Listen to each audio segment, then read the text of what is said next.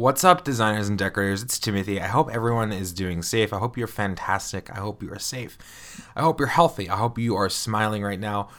So, I'm going to jump into it. I apologize for not launching any episode in quite some time. I kind of took a sabbatical. There was so much happening. I didn't expect Indema to be as uh, popular as it is, which is fantastic. I'll, I'll never take that away. You know, then there's the focus of developing it further and releasing more features for designers, and then personal life, and then COVID, and then more personal life stuff, and then more Indema stuff. And then every single time I actually sat down to be able to do an episode, it was like, something came up. So I'm finally designating some time to, to do this episode, and I'm really excited because I haven't spoken to you guys in so long, and there's like so much in my brain, and there's so much that needs to be said. So, without further ado, what is new with me? I would say I'm actually uploading some stuff to the store. Um, I recently just uploaded, if you hadn't seen it, a 21, wow, 2021 full year social media calendar for social, uh, for social, uh, for Instagram and Facebook what this is 365 topics or titles for your social media for Instagram and Facebook. So, for example, like one of them is, you know, um, knowledge. And it's about like teaching your clients about stuff, about our industry, and kind of raising awareness about certain things, whether that is pros and cons of, you know, porcelain versus ceramic or stuff like that. And then the best part about it is if there's stuff like that, then I actually provide a link uh, for quick knowledge um, on stuff like that. So I'll provide a sample or example, and then I provided a link in the notes section for it. So it is up on the store now. Go grab it. And then I also just today, like right before doing this, uploaded a contract template. So I took the time to explain every single clause.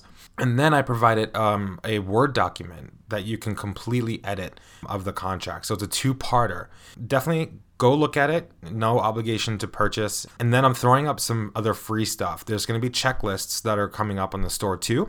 So double check that. Um, I believe there's going to be dining room, living room, kitchen, but it's really a checklist to make sure you're getting everything like area rug for the living room, side chairs, uh, coffee table, just like li- a list of everything that you could put in a living room.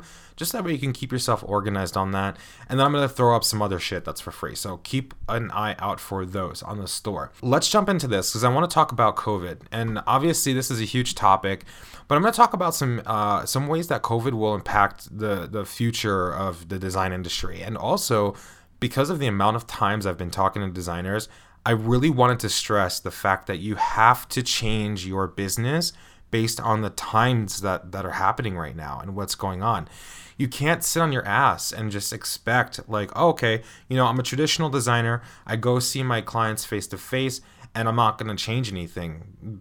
Like are you are, are you going to get business that way? No you're probably not. So uh, we're going to talk about some of the ways that I've changed in, in my design firm, so that way you can kind of like take that and run with it. Uh, maybe it'll spark some ideas in your head about uh, what you can add or take away in your business. So, first and foremost is service development. Wow. So, uh, you have to change this. You can't sit there and just keep on doing, you know, face to face. You have to understand that your clients want to be safe, you want to be safe. Um, so, changing your service is not offering new things. It, I mean, it is, but we're talking also about ways that you can keep your distance while still serving your clients. And one of those ways is using Zoom or FaceTime or Google Meet and being able to meet your clients on at least on the first consult through video chat. The good thing is that your clients will have a bigger schedule and you'll have a bigger uh, availability for your clients because you don't have to be uh, you don't have to drive there and you don't have to spend time at the physical location. So you can kind of control that. Um, the other good thing about it really is that you're on video. So you don't have to worry about social distancing. You don't have to worry about putting yourself and your clients at risk. So, a simple change like that will show your clients that you truly care about their health and safety and their well being. And not only them, but their family and, and also your family. And I think that's really important. Next up is pricing. So, I will tell you this: be really careful. Don't don't just throw your pricing away because you think that oh it's a pandemic people aren't going to want to pay if anything it's a great time to slightly raise your prices people are at home now a lot more so than before and so uh, they're not going out they're not spending money on eating and, and a lot of people do want to invest in their home and i think that that's what you need to monetize on just saying that this is more an investment rather than you just making your space look pretty. Pricing should not uh, change much to be honest with you you're still providing the professional service. The only thing that's changed with that is the fact that you're not physically going to the client's house and if you still are great then that's even more reason to not change your prices. But um, even if you're offering e-design um, or changing your your uh, services to offer e-design, you should still charge what is fair for your knowledge, expertise, and really what your client is is paying you for is is for that. So I don't think you should change your prices just because there's a pandemic. I think it is an opportunity to monetize on that a little bit just because of the fact that it's more convenient for your clients to actually hire you. Client spending is another thing too. So, uh, point three is post pandemic consumption looks hopeful to uh, financial Jared Miller. So, I, I was reading an article and he spearheaded many design firms through the 2008 financial crisis. And he said interior design is a discretionary item, something easy to put on hold.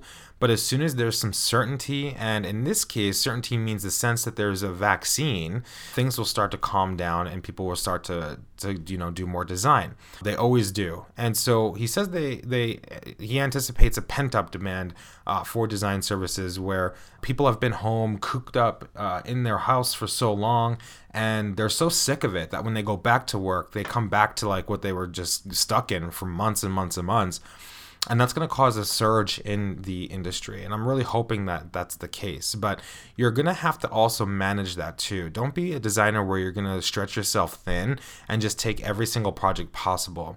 I would definitely take this opportunity to look at the past before covid and really understand who your client is what you want your client to be like and then take that through to past you know after covid and make sure that you're not going to stretch yourself thin and just take anyone you, you want to take Next up is color trends. So, in order for a color to gain traction and popularity, it first has to articulate, um, uh, sorry, accurately accurately reflect your client's attitude. So, one thing I can say is the pandemic has understandably um, spurred a feeling of unrest, grief, anxiety, among a lot of people who are have been stuck in their house. So take this opportunity to maybe offer color consult service to change the color of your of your clients' homes and really reflect the change in time. And um, just color alone can truly change the environment of your client's house. So definitely offer and look into being able to learn about the psychology of color, how color actually affects us as humans, and then utilize that to help your clients be more active and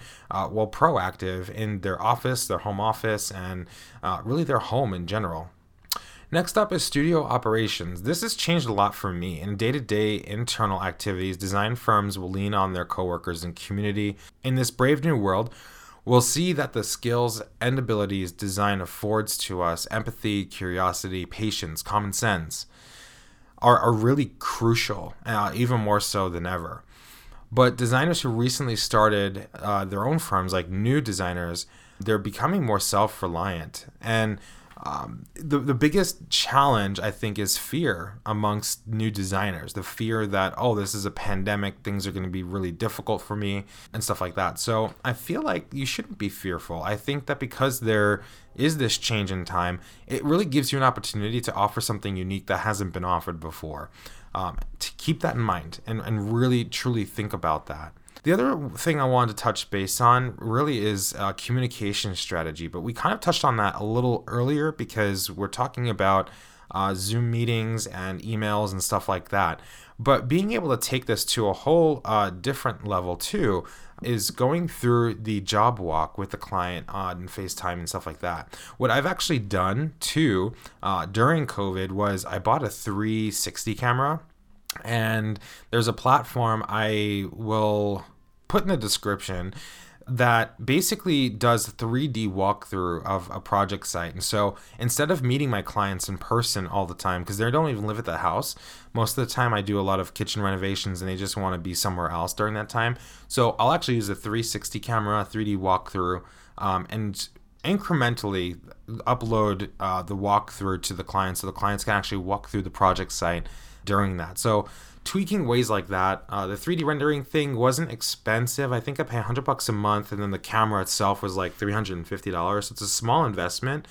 But think about it. If you are able to show your clients the house without having to physically meet them, um, that's phenomenal. And showing them different parts of the project and different phases and and stuff like that. So definitely check into that. Definitely check into how you can utilize your your consult through Zoom or video and how you can really make that personal for your clients and changing kind of the way you're you're you're currently in your little bubble in a sense of um, communication with your client. I know it's been really difficult. I think one thing we need to do is kind of take a step back and really understand what's happening and really try to figure out how you can change or manipulate your business to work with those times that will make it easier for your clients to trust you and, and be able to work with you.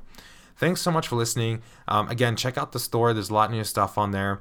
Uh, definitely reach out if you need help. I love you guys so much. And please be safe. Thanks so much. Take care.